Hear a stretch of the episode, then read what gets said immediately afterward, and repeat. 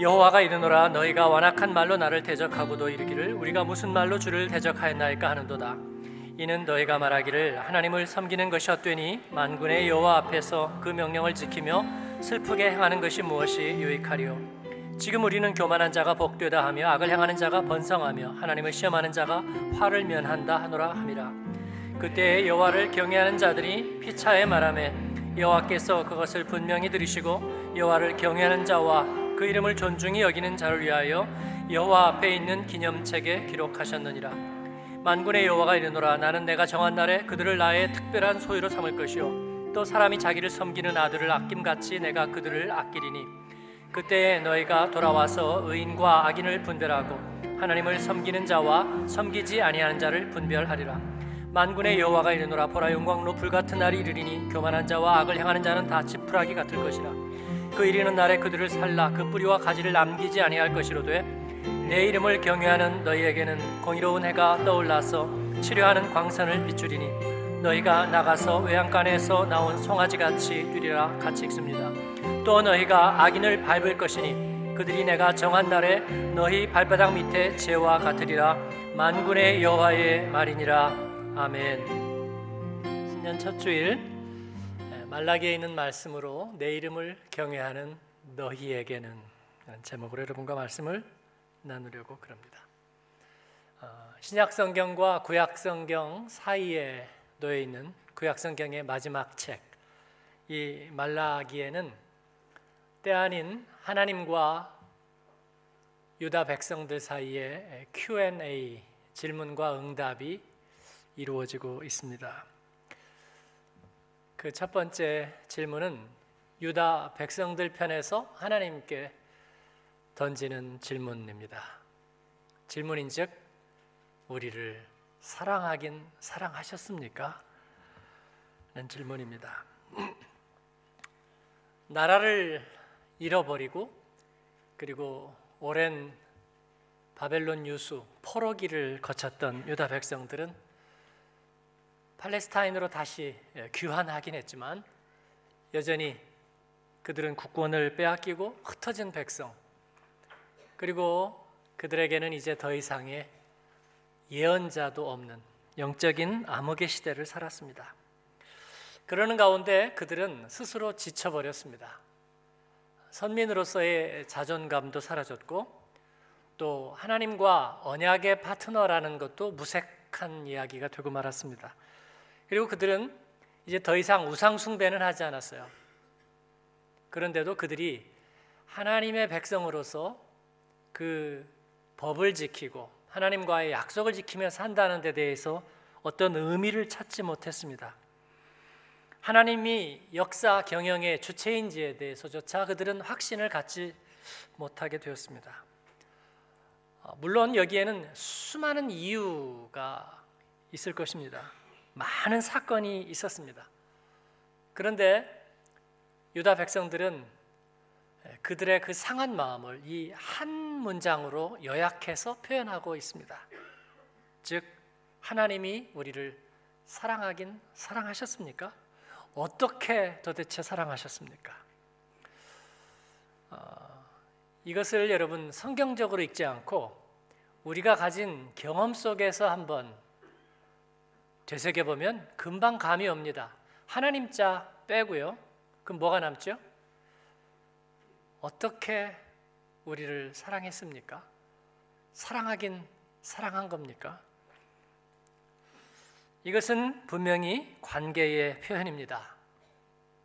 그것도 관계에서도 처음의 표현이 아니라 마지막 표현입니다. 사랑을 거론하고 있기는 하지만 사실은 인격적인 관계는 더 이상 남아있지 않은 끊어진 관계를 표현하고 있습니다. 우리는 너무나 이것을 잘 알고 있습니다. 예, 어떻게 사랑했단 말입니까?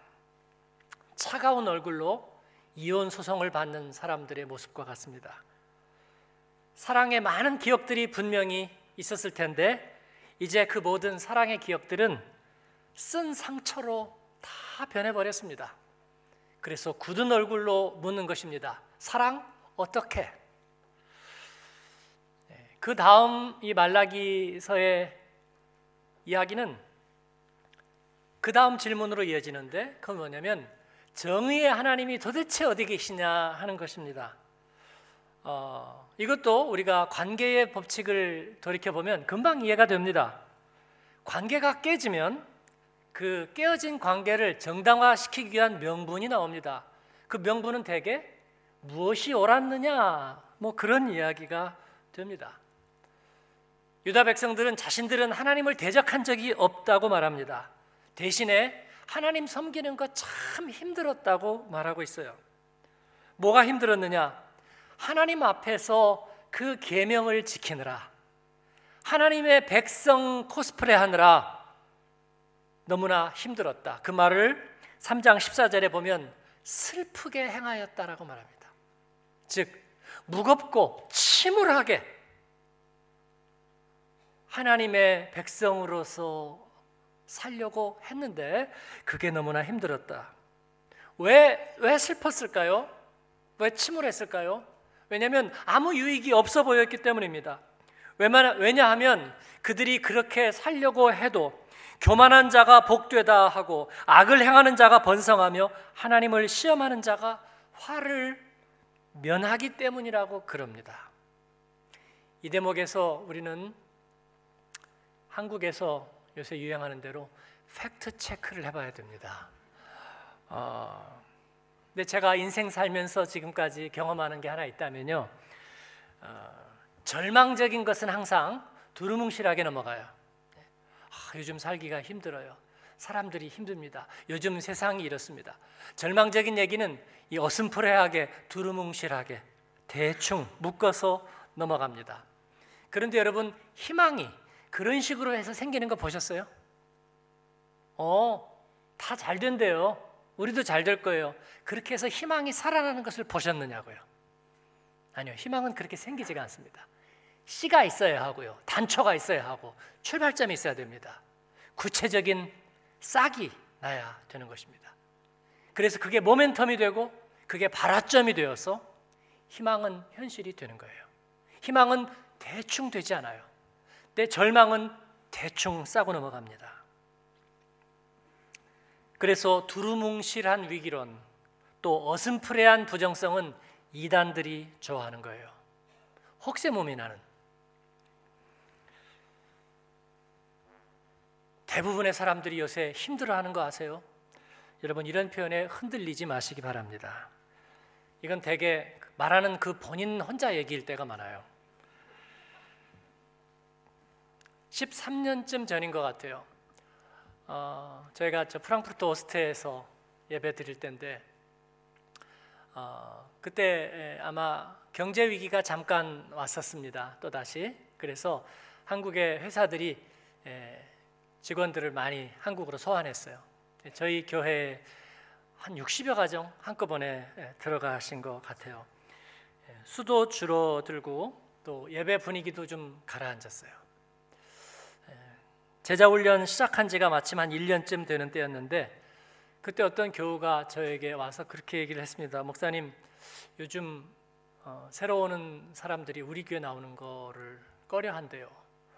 왜요? 그랬더니 어, 제자 훈련에서 신자들을 조금 힘들게 만들어서 사람들이 오기를 힘들어 한대요. 어, 그한 문장에 제가 그만 엘리야처럼 낙심이 되어 버렸습니다. 어, 예배 끝나고 들판을 하염없이 걸었습니다. 주일 오후에 제가 들판을 거니는 것을 보거든 제가 좀 마음이 힘들다 생각하시면 되고요. 표정이 나쁘지 않거든 그냥 운동한다 생각하시면 되겠습니다. 그런데 여러분 그 해 후반기에 새신자가 제일 많이 온 거 아세요? 네, 별로 그렇게 근거가 없는 이야기예요. 어제 저희 교회 새 여선교회 임원들을 축복하고 기도하는 시간을 가졌습니다. 아, 제가 그런 얘기를 했어요. 네, 여선교회 임원들을 뽑을 때 많은 분들이 어, 사양을 하세요. 왜냐하면 섬기는 일을 어, 이런저런 이유로 어, 그렇게 원하지 않기 때문이에요. 뭐 일이 힘들다기보다도 예, 여러 가지 관계 문제라든지 또 이렇게 자신을 드러내야 된다든지 이런 게 좀 어려운 분들이 있으실 것 같고요.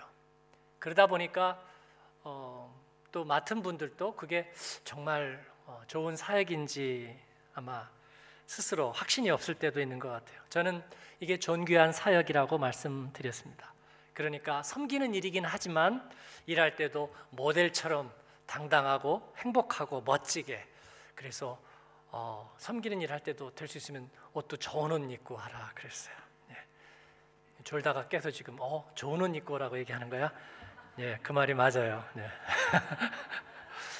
왜냐하면 우리를 사랑하신 주님에 대한 우리는 응답으로 모든 일을 하기 때문에 그렇습니다.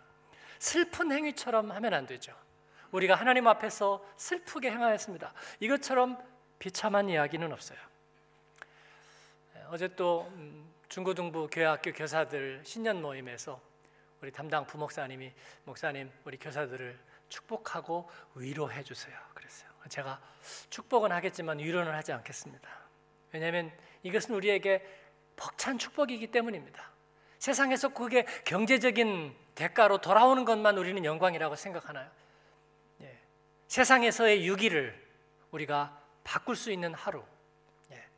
그 위대한 모멘텀, 그걸 우리는 우리 자녀들과 함께 만나게 되는 거예요. 이중 문화의 그 아픔과 그들의 그 어려움들이 외양간에서 나온 송아지처럼 그들이 걷기도 하고 뛰기도 하고 환호를 지르고 기뻐하고 그들의 인생에 새로운 전환점을 맞게 되는 우리가 그런 멘토링을 할 수 있다는 걸 얼마나 벅찬 축복인지 모릅니다. 그래서 이건 프라이드 사역이라고 자부심 넘치는 생명 사역이라고 제가 그렇게 말씀을 드린 거예요. 부친상을 당해서 연말 연초에 상을 치르게 되었습니다. 어, 천국 환송 예배라 어, 좋은 그런 제목으로 어, 예배를 드리고 아버님을 주님께 보내드렸습니다. 가족들이 빈소를 지키면서 문상객을 봤는데 대개 누구를 통해서 왔느냐에 따라서 그 상주 중에서도 그 사람이 좀 더 역할을 하게 되잖아요. 가서 인사도 해야 되고 저는 우리 한마음께 오셨던 교우들이 다뭐 수도권에 사시고 멀리 사시기 때문에 또 송년주일 송구영신 예배 있고 다 교인들인데 교회에서 다 또 사역하고 계시고 제가 아무도 오지 마시라고 부탁했어요. 그랬더니 오지 말란 얘기보다 무서웠는지 아, 많이 오셨어요. 생각했던 것보다 정말 많이 오셨습니다. 아, 근데 제가 금요일 날 비행기 타고 토요일 날 낮에 도착해서 예, 바로 이게 예, 이제 차를 빌려 타고 예, 내려갔는데 연말이라 그런지 고속도로가 많이 막혔어요. 어, 막히니까 국도로 내려가는 거기도 막혀서 다시 고속도로 갔더니 또 막히고 입관 예배를 5시 반에 저 때문에 늦춰서 드렸는데 제가 그 시간에 도착하지 못했습니다. 그랬더니 문상 왔던 어, 저희 성도들이 독일에 있는 교우들하고 또 뭐 계속 주고받으면서 거의 생중계를 제가 어디쯤 오고 있는지 뭐 왜 안 오는지 기차를 타고 왔어야 되었다는지 뭐 이런 얘기를 하고 있는데 이제 한 10km 남았는데 막 전화가 또 왔어요. 그러더니 아 제가 그래도 상주인데 어, 목사님 어디 계시는 거예요 도대체? 그래서 지금 여기 사람들이 얼마나 기다리고 있는데 그래 죄송합니다. 네. 곧 도착할 거예요.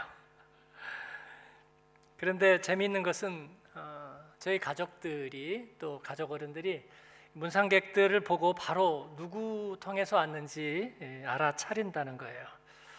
어, 한결같이 하는 얘기가 아, 한마음교회 출신들은 표정이 다르다 네, 그런 얘기를 하셨습니다. 어, 저도 보니까 네, 그렇게 생각이 됐어요. 어, 하나님이 우리에게 주신 특별한 은혜가 아닌가 그런 생각을 했습니다. 네, 귀국하신 지 얼마 안 된 어떤 남자 집사님은 남자 집사님이라고 강조를 해야 되겠어요. 저를 보고 너무 보고 싶었다고 얘기를 상주에게 할 말은 아닌 것 같은데.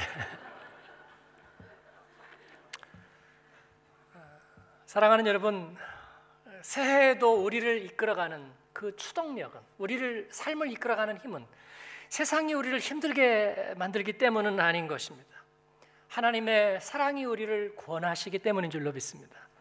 우리가 새해도 그리스도인으로 서야 하는 이유는 우리가 세상이 부조리 하기 때문도 아니고 운명이 힘들기 때문도 아니고 우리가 속한 교회의 조직과 명분 때문도 아니고 우리는 좋은 소식에 벅찬 감격 때문인 줄을 믿습니다. 우리는 교회 이해관계에 아슬아슬하게 얽혀 있는 철추맨이 아니라 인격적인 십자가의 사랑에 매료된 크리스찬들입니다. 우리는 2018년을 그렇게 시작할 것입니다. 우리는 복음의 사람들이고 우리는 생명의 일꾼입니다. 그런 분들에게 뭔가 특별한 선물이 좀 있어야 될 것 같아요. 그죠? 네, 무슨 선물을 좀 드릴까요? 제가 비행기를 타고 면서 어, 저는 계속 말씀만 묵상하고 싶었지만 다 그 영화를 보더라고요. 저도 정말 어쩔 수 없이 저도 영화를 이렇게 봤는데 그 중에 어떤 가족이 있는데요. 아, 가난한 이제 가족인데 그 아들 딸들 어린 아들 딸들을 데리고 아버지가 뭐 줄게 너희들한테 오늘 선물을 주겠다. 그래. 그러더니 밤중에 밖으로 데리고 나가는 거죠. 선물을 숨겨뒀나 그랬더니 자 하늘의 별들을 골라보렴. 네, 너희들이 원하는 대로 마음대로 골라. 아, 그러니까 아이들이 아빠 나는 저 별을 어 그래 잘 골랐구나. 아, 네 별이란다. 그러니까 야 선물 주기가 참 쉽다. 네, 여러분들에게도 제가 선물을 드리겠습니다. 성령의 아홉 가지 열매 중에서 원하는 대로 골라주세요. 아, 아 희락 잘 골랐구나. 집사님 거예요.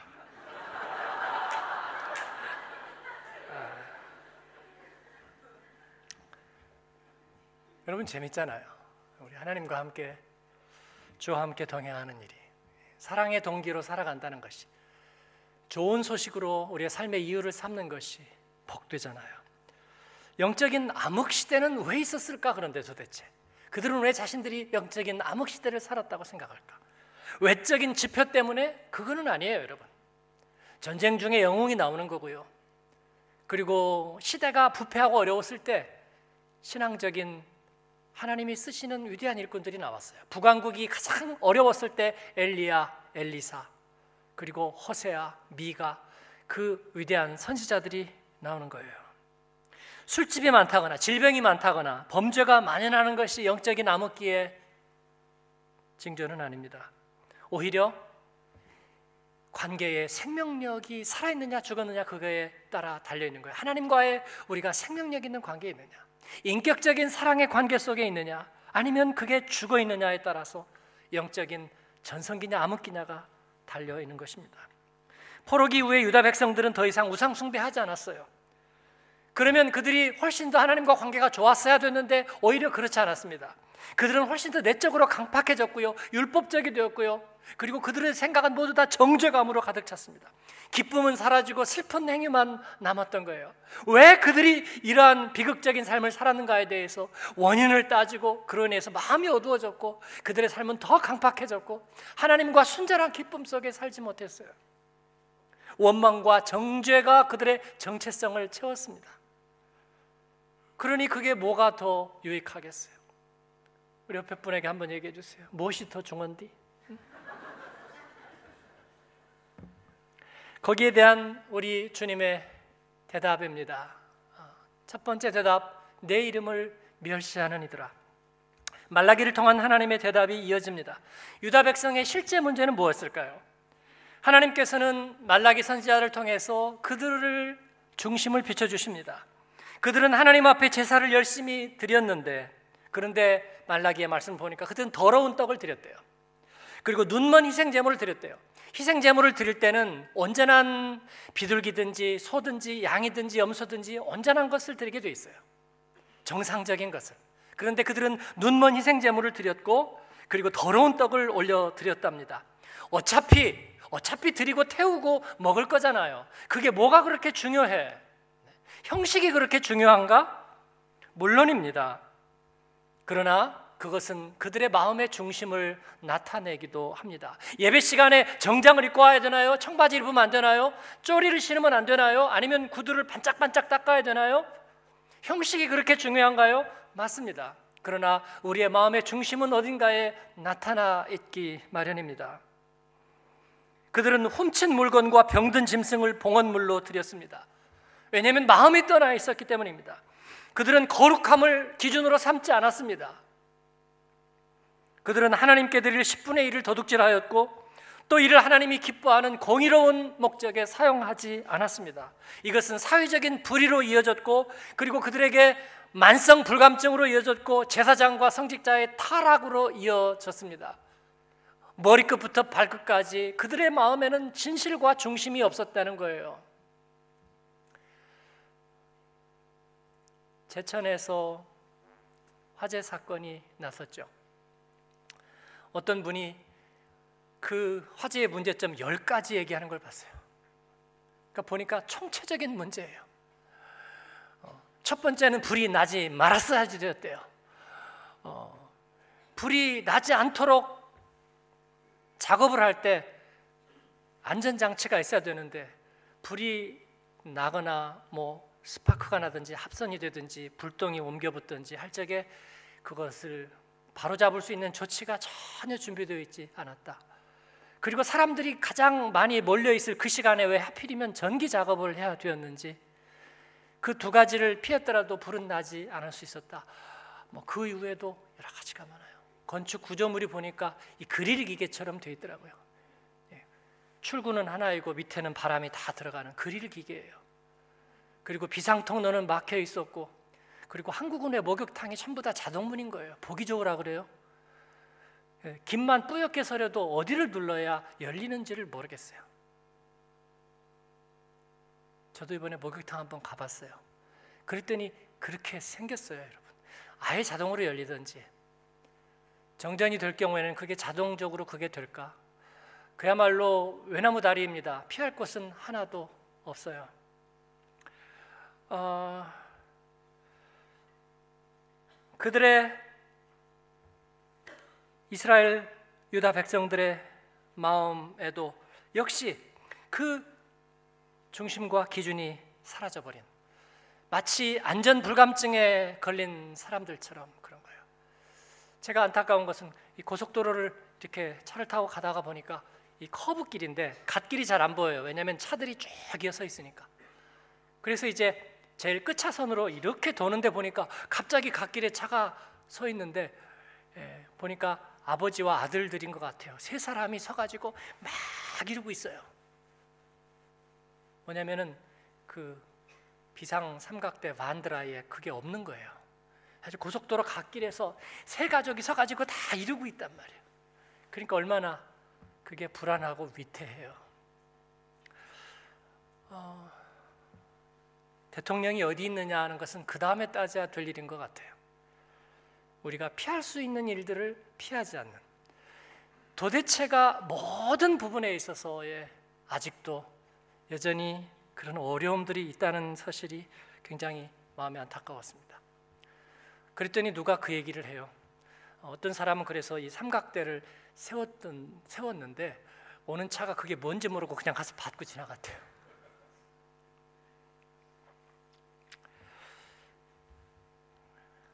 유다 백성들이 마음의 중심에 하나님을 두지 않는 그 모든 것들은 그들의 삶 속에 그대로 다 반영되었습니다.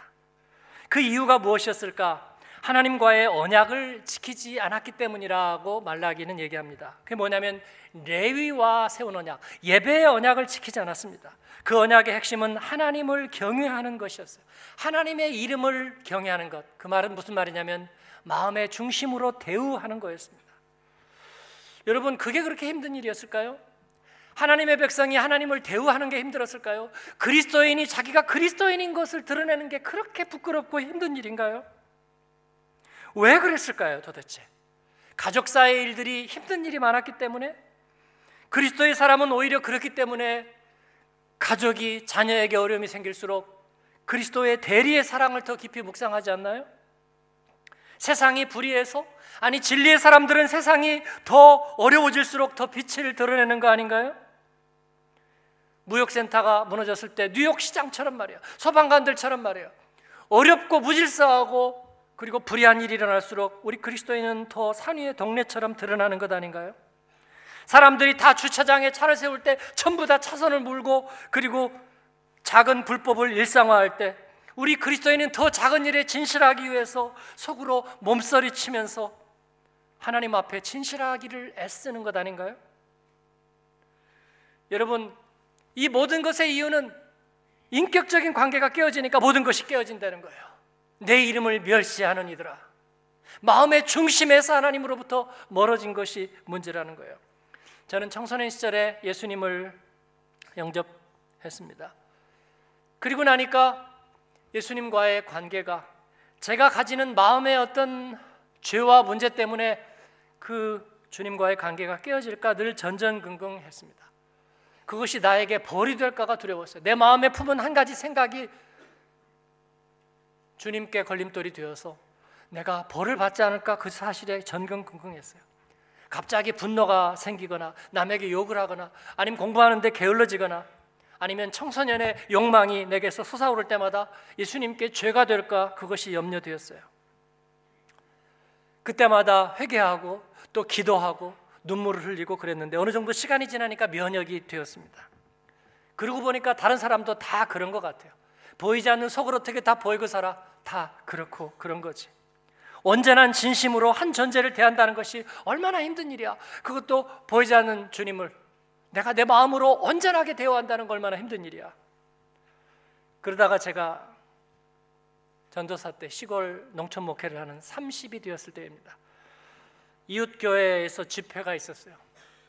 이북에서 월남하신 조현규 목사님이라는 분이 오셔서 집회를 하셨는데 건너편 교회에서 집회를 하니까 어, 참여를 하러 갔어요. 그때 목사님의 메시지가 내 너를 위하여 몸 버려 피 흘려 내 너를 위하여 주었건만 너 나를 위해서 무엇 하느냐 그 말씀을 주셨어요. 가슴이 찢어지는 것 같아서 통곡하면서 회개를 했습니다. 집회를 마치고 개구리 소리가 천지를 진동하는 가운데 논두렁을 지나서 다시 우리 교회로 돌아오는데도 눈물이 멈추지 않았습니다. 그런데 부끄럽게도 이 과정은 그 후에도 여러 번이나 되풀이 되었습니다. 제가 진실하지 못한 탓이에요. 그러나 하나님의 기준은 변함없어요. 하나님은 항상 언제나 마음만을 원하십니다. whole heart. 여러분 사랑이란 그런 것입니다. 인격적인 관계란 그런 거예요. 전부가 아니면 할 수가 없는 거예요. 여러분 진리란 그런 거예요. 전부가 아니면 진리는 아무것도 아닌 거예요. 그 하나님이 유다 백성에게 전부가 되지 못하니까 총체적인 부실이 일어나고 총체적인 난국이 일어나는 거예요. 사랑하는 여러분, 하나님께서 말씀하십니다. 레위와 세운 나의 언약은 생명과 평강의 언약이라. 내가 이것을 그에게 준 것은 그로 경외하게 하려 함이라. 사랑하는 여러분, 새해에도 우리가 하나님의 거룩하신 이름을 존귀하게 대우하는 온전한 마음을 가진 하나님의 사람들 되기를 바랍니다. 그리스도인임을 부끄러워하지 않는 저와 여러분 되기를 바랍니다. 하나님의 백성인 것을 슬퍼하지 않는 저와 여러분 되기를 간절히 축원합니다. 하나님의 두 번째 대답입니다. 그 두 번째 대답은 내 이름을 경외하는 너희에게는 사람들은 생각하기를 하나님 대우하고 마음으로 진실하게 섬긴다. 오케이. 뭐 그러라 그래. 그런데 그게 도대체 무슨 변화를 가져오고 무슨 대가가 따른단 말인가? 그런데 하나님은 그렇지 않다고 말씀하십니다. 16절에 보니까 여호와를 경외하는 자들도 뭔가 자기들끼리 얘기를 나누는데 하나님은 그들에게 귀 기울이고 그들의 이야기를 기념책에 기록한다 그랬습니다. 그리고 특별한 날에 그들을 특별한 소유로 삼을 것이요 마치 말 잘 듣고 아버지 잘 섬기는 아들이 사랑을 받듯이 그 아비가 그 아들을 아껴주듯이 내가 너희를 아껴주리라 그렇게 말씀하고 있습니다. 하나님이 우리를 사랑했다고 어떻게? 라고 묻는 유다 백성에게 하나님은 이렇게 라고 대답하고 있습니다. 바로 4장 2절에 나오는 말씀이에요. 같이 읽겠습니다. 내 이름을 경외하는 너희에게는 공의로운 해가 떠올라서 치료하는 광선을 비추리니 너희가 나가서 외양간에서 나온 송아지 같이 뛰리라. 아멘. 나를 마음으로 대우하는 너희에게는 전부로 여기는 너희에게는 내가 이렇게 너희에게 응답하리라 세 가지 약속을 하고 있습니다. 첫 번째, 공의로운 해가 떠오르리라. 진리와 의의 기준이 분명하여 지리라는 것입니다. 이건 마치 우리가 아파서 병원에 갔는데 털끝 만치에 오차 범위도 없는 정확한 진단이 내려지는 것과 같습니다. 물론 그러기 힘들겠죠. 그러나 하나님께서 우리에게 그렇게 하신다는 거예요. 감추어진 것이 하나도 없이 드러나는 검사 결과처럼 말이에요. 그러나 이것은 양심의 가책이나 두려움과 죄의식을 불러일으키게 한게 아닙니다. 의와 진실에 대한 용기를 주기 위해서 승리에 대한 확신을 주기 위해서 공의의 햇볕이 우리에게 비춰진다는 거예요. 여러분 이것은 얼마나 좋은 약속인지 모르겠습니다. 세월이 어려울수록 우리에게는 진리의 기준이 더 필요합니다. 우리가 날마다 묵상하는 말씀들이 하나님의 공의로운 햇볕이 되기를 축원합니다. 올해 한 해 우리 한마음 가족들 모든 그리스도의 사람들에게 이 공의의 해가 강렬하게 비추기를 축원합니다. 두 번째는 치료하는 광선을 비추리라입니다. 공의로운 햇빛이 비추는 것은 치료하기 위해서입니다. 죄 없으신 예수님이 십자가에 하나님의 공의가 임해서 진노처럼 임해서 그것은 의인을 죽이려는 것이 아니라 죄인을 살리기 위한 거였어요. 하나님을 진정으로 섬기고 위하는 이들에게 주님께서는 치료하는 광선을 비추어 주실 것입니다. 우리는 그렇게 분명히 믿습니다.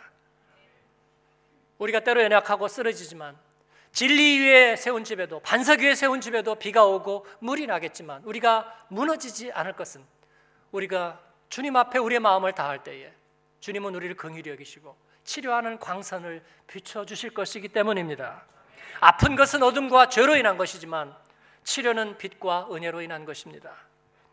올해도 저와 여러분에게 그 치유의 빛이 임하시기를 축원합니다. 세 번째는 외양간에서 나온 송아지 같이 뛰리라는 약속입니다.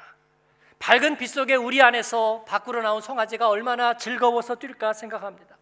사도행전 3장에 보면 예루살렘 성전 미문 앞에서 안전뱅이 되었더니가 베드로와 요한의 손을 잡고 일어납니다. 그리고 그가 걷기도 하고 뛰기도 하고 주의 이름을 찬양하기도 합니다. 저는 우리 이중 문화 속에 우리들의 자녀들을 생각합니다.